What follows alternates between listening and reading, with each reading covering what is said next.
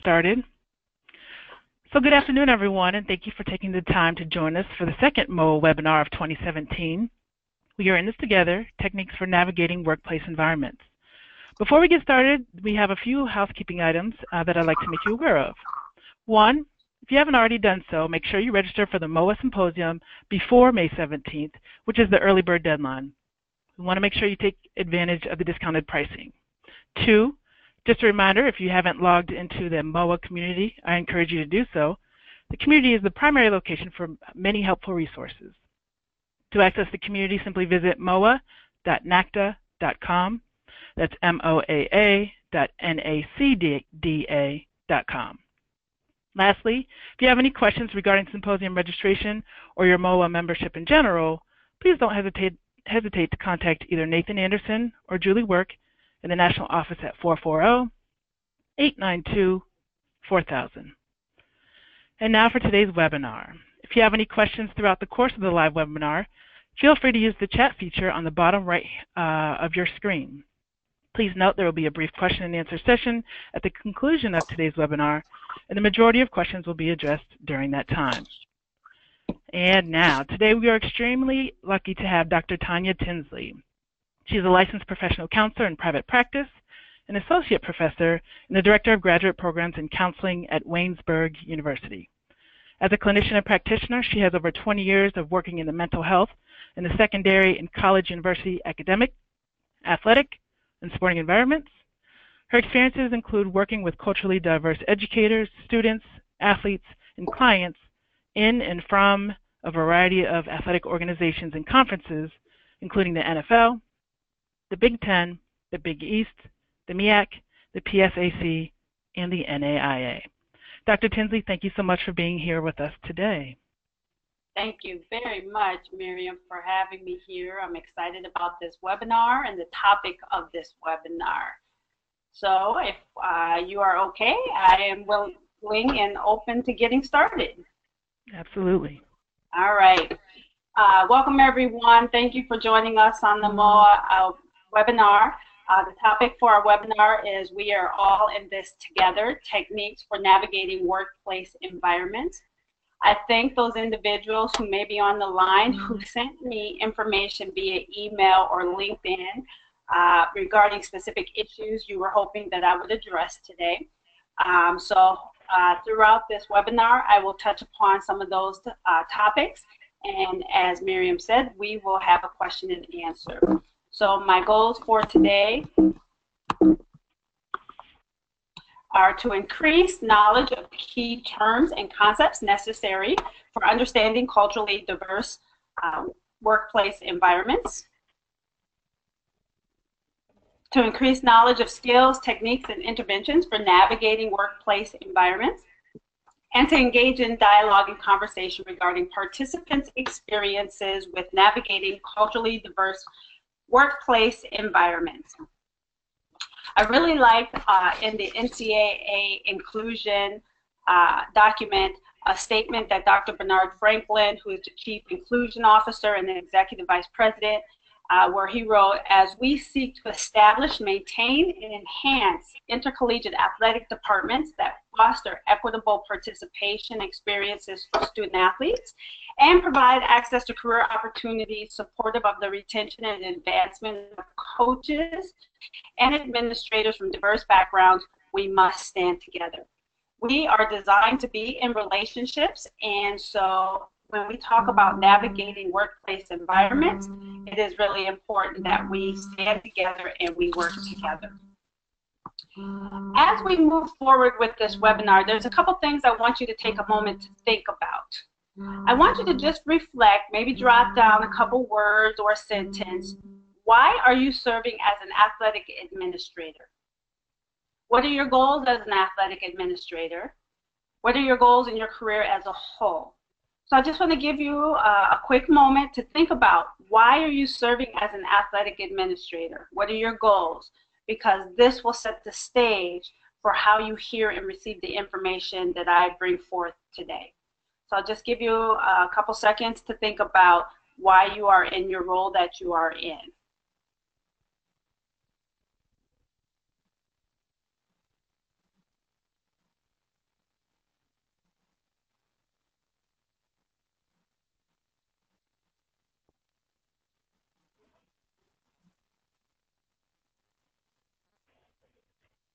And I want you to keep this in mind as we move forward that this is your kind of guiding philosophy, your personal and your professional philosophy for why you do what you do. So let me just give you some key terms that I wanted to kind of focus on today. First, we all know that sports is a microcosm of society. Every conceivable activity that occurs in society occurs on the sports field, the pool, the track, and any aspect of sport. Sport permeates all of our society and is an inherent component of national and campus, campus identities. Sports incorporates the values, the biases, the beliefs that are in our society. So who we are as sports people, as athletes, as administrators does not stop at the door when we go into the sporting environment. We are bringing who we are in society into the sporting environment. And as it says also in the NCAA Inclusion's Best Practices in 2014, intercollegiate athletics serve as a catalyst for social change on these fronts, have become highly visible role models for diversity and inclusion on their campus communities and among their colleagues around the nation. Sports holds promise for leading the way in the ongoing struggle to fully immerse diversity and inclusion into every aspect of society. So when we think about um, diversity, I want to think about the iceberg concept. Uh, as we know, with icebergs, there's two parts. That's the parts that are above the surface, and there are the parts that are below the surface. Above the surface is what we can see. Below the surfaces, uh, the surface is what we cannot see. It is that unconscious that that may drive uh, someone's behavior. When we apply this iceberg model to diversity, diversity means all the ways we differ. It includes the readily visible differences and the underlying differences that may be below the surface. And I want to mention that when we talk about diversity, we all pose multiple identities. So any of these aspects of what we see or what is below the surface can be inherent in who we are as individuals when we apply the iceberg model to culture, uh, we can talk about above the surface, which we are aware of. And below the surface are those norms, those values, those beliefs, those assumptions, those biases, those judgments, those expectations. What is below the surface is out of conscious. Uh, it is what uh, people lack the awareness and can drive that conscious awareness, that can drive what we can see. So if we think about an iceberg, I think about uh, Alaska. And if there is an earthquake below the surface, we may not see what's happening below the surface, but we can see the tip of the iceberg shifting. And so when it comes to us as human beings, when there is something below our surface um, that might shift, where there's a quake, that then drives our conscious uh, awareness that drives our behavior. And sometimes people don't even know that their behavior is being driven by something below the surface, something that is been how they've been socialized in their early uh, part of their life. And what's interesting is what's below the surface, which is unconscious, can drive this uh, discrimination, this bias, this whole concept of what I'm going to talk about in a few minutes, microaggressions, and it can be unintentional. So the goal of what we have to do is help bring some of that unconscious below the surface to individuals' awareness as well as our own awareness. We also have what's called the Johari's window to relationships. All of us as individuals have four parts to who we are. Um, and when we are interacting with other people, we are interacting with these four aspects of each other. So there's the open self. This is the information about yourself that you and others know. So you all can look at me and see that I'm a female, I am black, African American. Um, and so that part, we, we are interacting with each other. That's kind of that basic surface information that we will share with each other. We also have the blind self. This is information you don't know, but others may see uh, a, a see of you. Um, this is things that might come from below the surface, that unconscious area that drives the behavior. And if I am not aware of that, other people may see that and may then react to me and respond to me based on something that's my blind self. There's also hidden self. There are things that I know about myself that other people do not know. So there are things about my socialization, things about experiences that I may have that might drive my behavior. And then there's also the unknown self, information about yourself that neither you or others know. The goal in relationships is to expand that box of open self. So expanding that box of open self requires one risk taking to share information about my experiences, about how I might have been socialized, about my values and beliefs. But it's also uh, trying to expand that open self is receiving information and receiving feedback. So it's receiving someone to say, you know, I just noticed this behavior or this response from you. Were you aware of that? So, you know, the research has said 60 to 80% of our communication is nonverbal. And how much of our nonverbal comes from that blind self or that hidden self? And so, in order to have healthy, effective relationships, we need to be able to receive information and to be able to give information. Uh, an example that I can use uh, in 2002, I suffered a loss of a sibling, and I was really going through the grieving process, but I was teaching at Duquesne University. And not aware that when I was talking about this sudden and traumatic loss of my brother, that I was smiling, and um, I wasn't aware of that. And somebody, one of the students in the class, had to take a risk to say, Hey, Tommy, do you know that when you talk about something that's so hurtful and so traumatic for you, you laugh? I wasn't aware of that, and I received that information.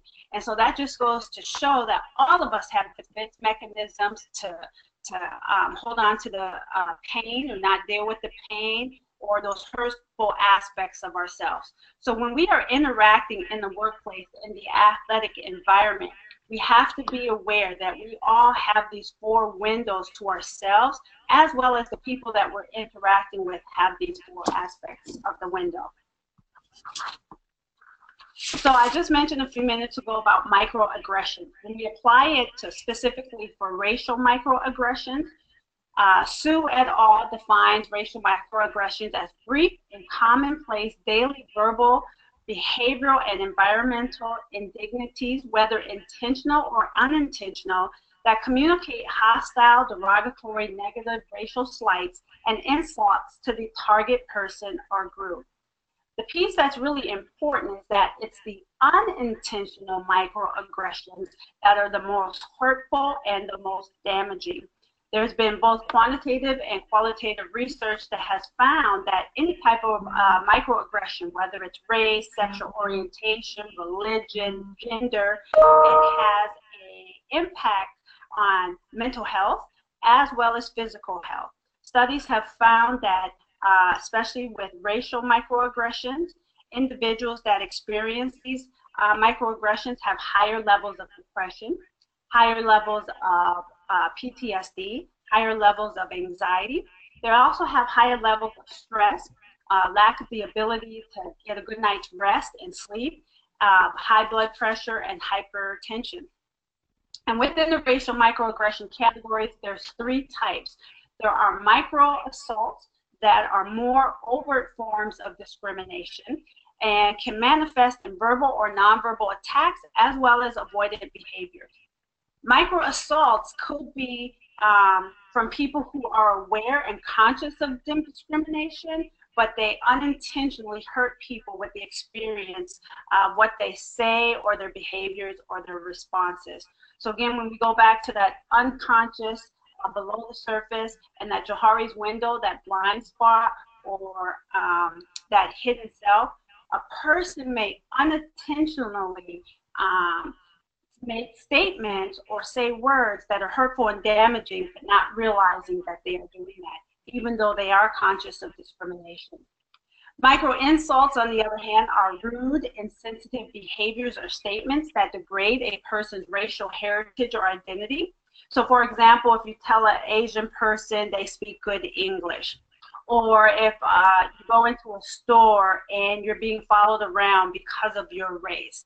And so these are some rude and insensitive behaviors. And again, it doesn't even have to be statements, it could be that nonverbal behavior. And so that nonverbal and that unintentional is the most damaging and harmful. And then we also have micro invalidations. This occurs when a person negates or denies the thoughts, feelings, or experiences of a person of color. I don't know about you, but I've had people say to me, you know, when I see you, Tanya, I don't see your race. Well, that's a micro invalidation because that's denying an important aspect of who I am culturally. And, or when somebody says racism doesn't exist. And these micro invalidations uh, communicate exclusion, they negate, and they nullify psychological thoughts, feelings, and the uh, experiential reality of the person. The next key concept is social justice. And this involves promoting access and equity to ensure full participation of all people in the life of society. So when I asked you at the beginning of the webinar to really jot down, why are you an athletic administrator? Why are you working in athletics?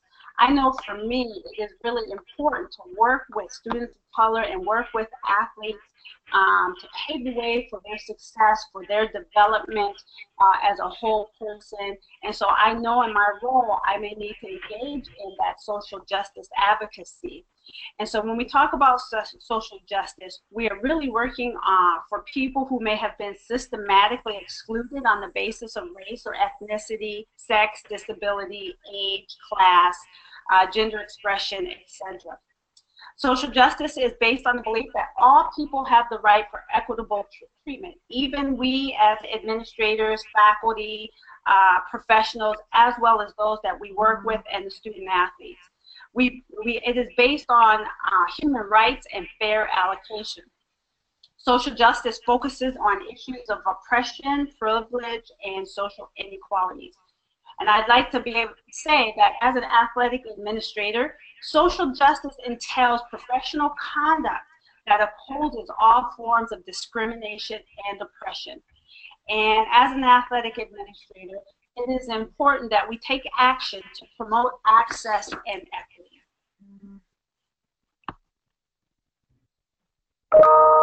Social justice uh, advocates are athletic administrators who can perceive accurately the environment influences on the athletic department development. That includes the development of its staff, administrators, coaches, and student athletes. So it's really important to understand the cultural context of the institution, of the department, of the community in which the, the university or college is located.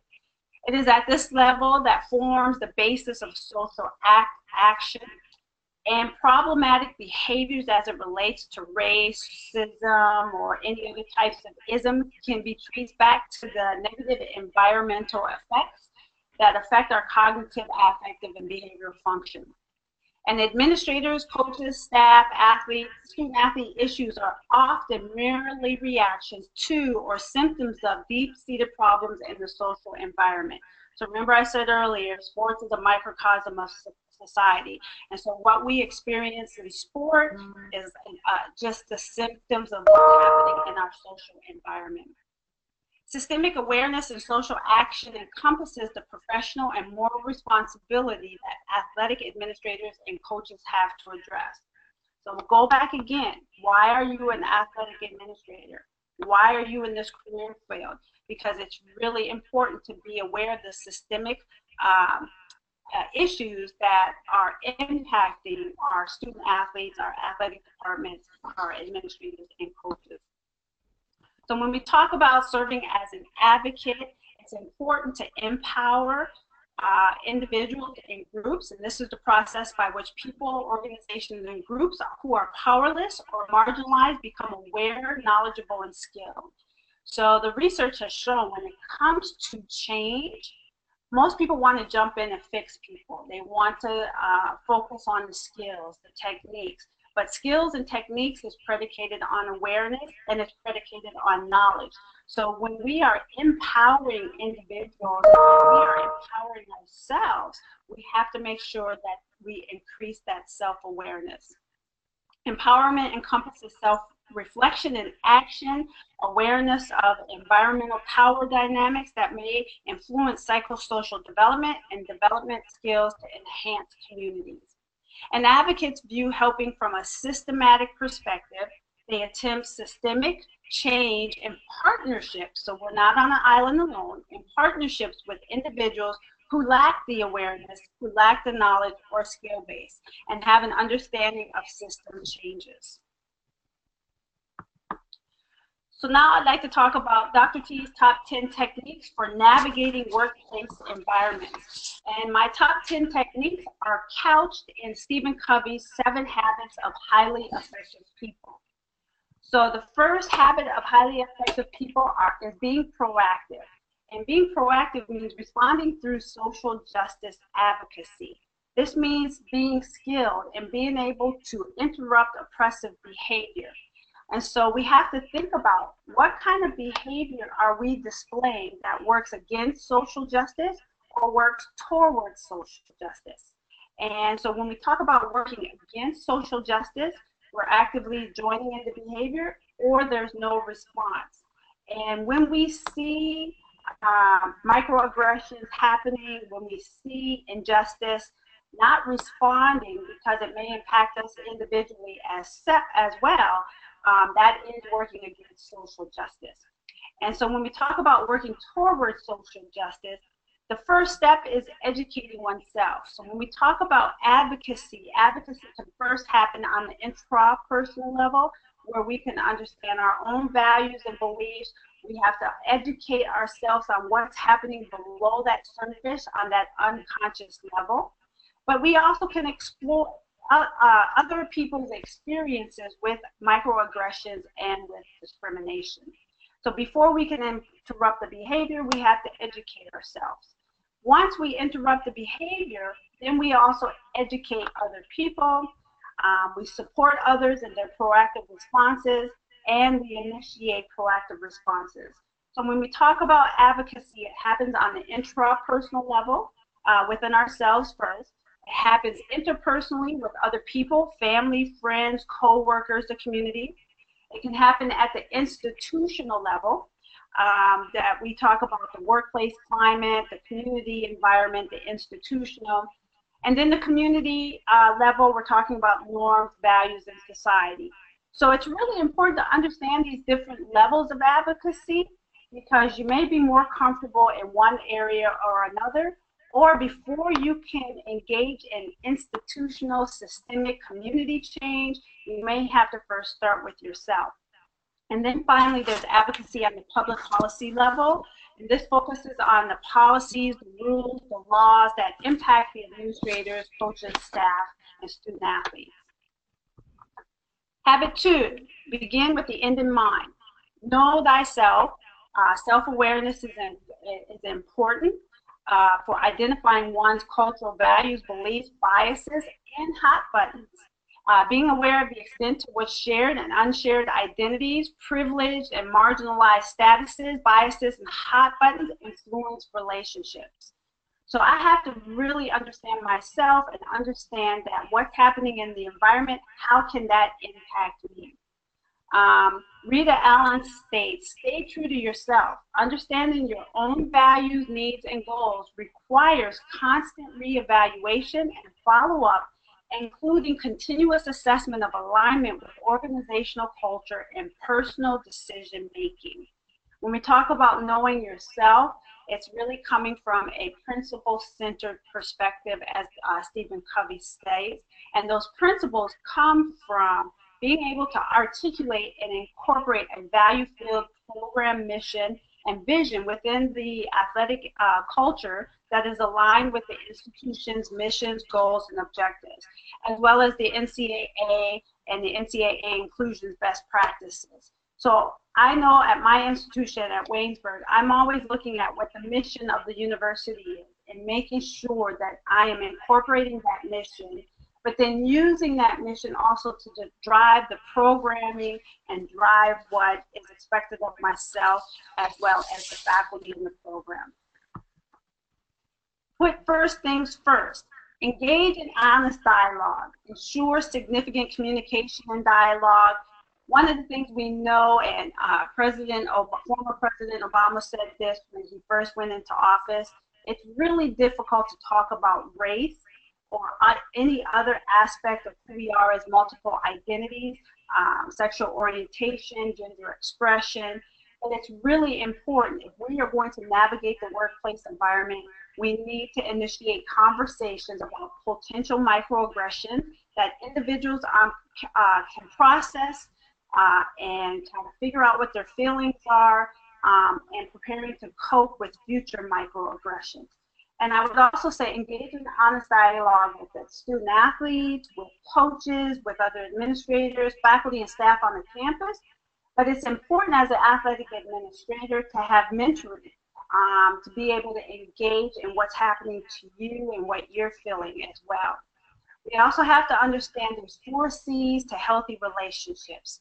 Um, communication, and communication is both verbal and nonverbal. And so again, remember I said 60 to 80% of our communication is nonverbal. What is being communicated nonverbally that could be unintentional and hurtful? And so we need to have this discussion. Uh, the second C is conflict resolution, having the ability to resolve conflict. Uh, whether we like it or not, we live in a world that's full of conflict. We live in uh, a United States that's full of conflict. So we are going to have conflict within sports teams, within academic programs, athletic uh, departments, as well as with each other. But to have healthy relationships is really important to communicate to resolve those conflicts. The fourth, uh, I'm sorry, the third C is compassion and empathy. Having compassion and empathy for the other person and the other person's perspective. And being committed to the process of having these conversations to developing healthy relationships. I think the minute that that commitment is no longer there, that goes back to what I said earlier, having to reevaluate and uh, continually assess what's happening with yourself, but also what's happening with the environment um, that you are in. Other strategies include legitimizing student athletes' discussions and experiences on race, uh, willing to accept a different racial reality from students of color, uh, there's this whole concept, and that could be a whole nother presentation of itself on racial and cultural identity. And everybody's at a different place in their racial and cultural identity. But it's important to have a willingness to accept a different racial reality and have comfort in addressing race and racism and using a direct approach in managing the discussions. Uh, this whole passive approach is not going to work. It's not going to be healthy for you as the individual or for the individuals around you. So it's really important to have a direct approach in managing the discussions and the experiences, and it can be in a structured environment as well. The next habit is think win-win. As part of this win-win, I think it's really important to identify campus and departmental allies using those allies to educate and collaborate with constituents who work with athletic departments and athletes, uh, developing psychoeducational uh, workshops. Uh, it's important to build partnerships and work together. Again, we're not on an island alone and we are designed to be in relationship. And it's important to establish and nurture relationships with faculty and staff and other departments, academic programs who interact and work with your athletes and the athletic department. Seek first to understand and be understood. Identify and understand institutional and surrounding community culture, including its histories, values, norms, and expectations. Oftentimes, when we are working, we go in to do our job, but in order to do our job effectively, we have to understand the culture and the history. Um, this is this whole idea of multicultural organizational development and community development. We also have to be aware and understand intersectionality identities, which in turn may affect mental health and quality of life. So if you remember the uh, first uh, uh, iceberg that I showed on diversity, there's aspects of diversity that we can see, but there's aspects of diversity that's below the surface, and those aspects that below the surface might be driving some of the behavior and the microaggressions that somebody may display or the experiences that is impacting the person's mental health and quality of life. So when we talk about intersectional identities, that could be race, gender, gender expression, religion, spirituality, class, disabilities, age, and so on. Finally, uh, we're coming down to the next, last two habits, uh, synergize. Uh, we have to make sure that we provide programming for administrators, coaches, staff, student athletes in collaboration with other campus offices. One of the things that I really like about the NCAA is that they have the Ethnic Minority and Women's Enhancement Graduate Scholarship and the NCAA Award for Diversity and Inclusion. These could be driving forces for some of the programming on campus um, I know that many college uh, presidents, campus administrators um, like to be uh, recognized and marketed. So this could be a way to say, hey, here's this opportunity with the NCAA. How can we incorporate some of the programming on campus, diversity seminars, uh, workshops for student athletes, hosting the, uh, diversity forums, um, I really like that Bowling Green that just received the award this year uh, for the work that they're doing. Other universities have had um, bullying campaigns, uh, bullying prevention campaigns, changing policies from a systemic perspective. So it's really thinking about at what level can you incorporate this programming um, and incorporate student athletes, coaches, and campus allies together, uh, whether it's on uh, the college campus itself, the university campus, as well as within the community. And finally, sharpen the saw. We can't do any of these things, and we can't manage the iceberg, the unconscious. We can't manage um, the stressors that the experiences may cause if we don't engage in self-care strategies and if somebody's not feeling validated or you're not feeling validated. So it's really important to validate the experiences and feelings, including when a microaggression occurs of your diverse student athletes, as well as for each of you, it's important to have mentors that you can talk to so that you can feel validated. I know there's often three questions that come up when something happened that, did this really just occur? Should I respond to what just occurred, or how should I respond to this? And so student athletes need to have a, a sounding board to be able to process those three questions. But we, as administrators and faculty, we need to also be able to have a sounding board so that uh, and mentoring so that we can feel validated. I will also say that, you know, I mentioned that with those microaggressions, with those unintentional, unconscious um, behaviors that may happen that it can increase stress and physical and mental issues. Um, it's really important to make sure you see your PCP and get a checkup uh, for your physical health, manage high blood pressure or hypertension. Um, uh, we always say when those things start to get in the way of your daily functioning, not being able to sleep, it's important to seek help. I would also say I'm a professional counselor, seek professional counseling to be able to manage what's going on in your life. And then I just, you know, one of the, I saw a statement that was really important that we need to know. Uh, athletic administrators, staff, coaches, faculty, student athletes who look to people of color to be the racial or ethnic expert are viewed as unhelpful because individuals of color are placed in an educational role at the expense of their own growth. So it's really important. Um, I know that I got some feedback from somebody at a university who's on this uh, webinar who said, what do I do when everybody comes to me as the expert of all black people on campus? And it's really important to engage in the communication and help them to understand that uh, you can't be placed in this teaching educational role at the expense of your own growth. And when that happens, it often reflects the lack of awareness, the knowledge, and understanding uh, of individuals on racial matters. So that again is another rationale why there needs to be programming. And so then when we talk about engaging in self-care, make sure that you devote time to renewing yourself physically and mentally, spiritually eat well, get uh, rest, relaxation, daily meditation, whatever your beliefs are spiritually and or religiously, um, music, connection with nature. Uh, make sure you have time to engage in social relationships with your family and friends. Get involved in community service. And then I know that sometimes being able to read something that's different from what your job is. Not always reading uh, about sports, but reading something that you like that will help you uh, and enrich you mentally. Um, and it will enrich your mind and your life.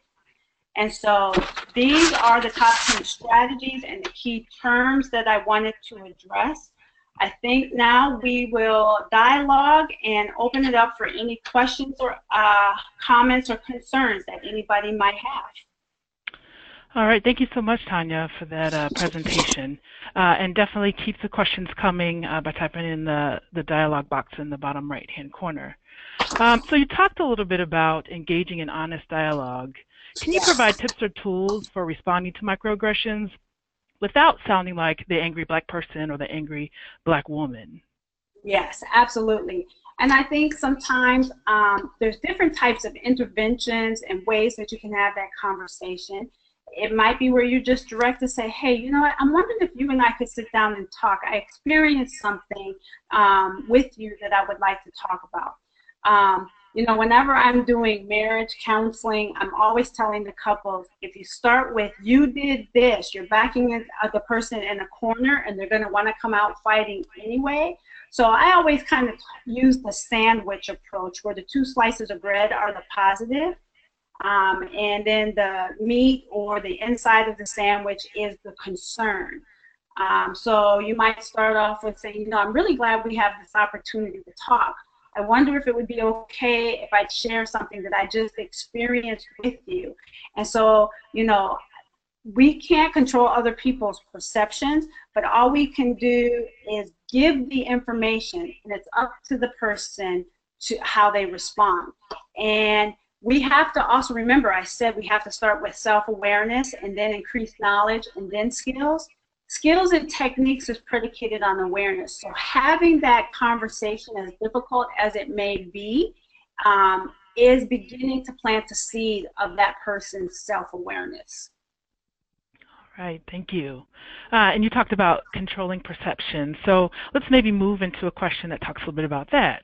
Uh, black administrators often can get pigeonholed in their jobs. So could you discuss how ethnic minorities can pursue their dreams and avoid being categorized or pigeonholed by others based on other people's, their own bias or that unknown that we talked about? Absolutely, absolutely. I, I think that you are absolutely right. Um, people can get pigeonholed. That's why it's really important for all of us to be involved in different activities, whether it is in the community, whether it's in service, and we have to be able to help people see that we have um, multiple skills that can be generalized to a variety of settings. So if we can communicate um, this whole idea of transferable skills and that these skills from one domain can be transferred and it's really going to come from our own language too, and how we're communicating and how we're articulating that information. Um, you know, we, we talk about uh, it, it, there's a rule of thumb that says it takes 30 to 40 days uh, for change. So if we are consistently communicating uh, these transferable skills so that one's not getting pigeonholed every day for 30 or 40 days to that same person, that they're going to start to hear that. And so we have to also make sure that we are mentoring as well as getting mentored to be able to not be pigeonholed into certain uh, uh, positions, whether it's just coaches or whether it is assistant director of athletics, and show that we have the skills for those other positions. But again, we need to also find out who those allies are from um, you know, the system in the system and be able to help educate those allies as well. That's some great insight. Um, how would you respond to, or how do you respond to the narrative that sports and social justice should be separate? So people shouldn't use the power that they have when they're participating in sport to uh, force change. What are your, what's your response to well, that narrative? I, would say again that goes back to my uh, first uh, slide that sports is a microcosm of society, and sports is part of a person's identity. And so by asking that person to leave that aspect of identity when they come into um, the world, um, you, you can't ask that person to just kind of drop that aspect of their identity at the door.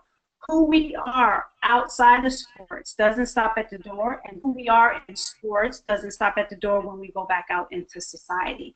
And so, again, um, you know, we are bringing these deep inherent values and beliefs of who people are outside of sports into sports. And so that might be somebody's podium to be able to engage in that different level of advocacy. So when I talked about earlier those levels of advocacy, we can then assist people based on their identity where they're going to use that advocacy, whether it's in sport or outside of sport. So for my belief and my thought, you, you can't separate the two because that's a part of a person's identity. Got it. so earlier you talked about uh, microaggressions. So if we could talk a little bit more about that. Um, you know, part of understanding microaggressions is to understand, you know, just the power that language has. So what would you say to folks who, you know, are just like, it's too much for me to worry about not offending someone or watching my words? Because I've always said this. Um, what would be your response to that? Well, first I would say, well, you know, if you've always said it, then I'd be concerned that you've always been unintentionally harmed or damaged a person. And so, you know, I would talk about this whole idea of golden rule. And if they don't want to change, that's up to them. But again, all we can do is give the information. It's up to them what they want to do with it. And so, again, we are just really thinking about, you know, this person, I only can begin to plant the seeds and have faith that it's going to be nourished, that they're going to increase their self-awareness. Um, but you know, I, one of my mentors, and I'll just say say this, uh, she gave me something that I keep in mind for myself. And it's called philosophy of expectations. So there's this expectation regarding your relationship with me. So understand if that's something you're always going to do, that's going to impact the relationship with you that you have with me. So I'm going to have expectations regarding your relationship with me, and I'm going to have expectations regarding my relationship with you. And if we cannot be able to manage these expectations, then that again is going to impact our relationship and developing a healthy relationship.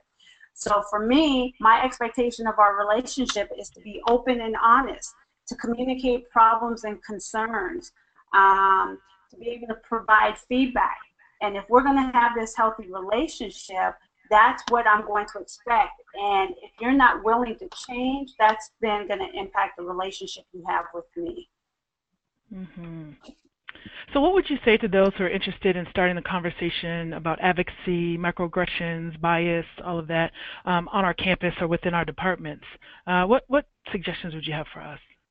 Well, I'm all about collaboration, and I really think that in addition to the athletic department, there's other student services departments as well as academic departments where individuals want to have those conversations. So, at the first step is if you are going to collaborate collaborate with other departments, find out who those departments are. I really like to read the university newspapers because that gives me a sense of what faculty and student services are doing. Additionally, this is a part of student services and student affairs. So maybe contacting the director of student services or the vice president of student affairs and saying, hey, we'd like to be able to have a conversation and include our athletes with other students on campus and other faculty. So I think about something that just happened at Carnegie Mellon, um, and that same thing happened. So it was initiated by the student athletes, but it was groups all across campus that came together as well as faculty to start that conversation.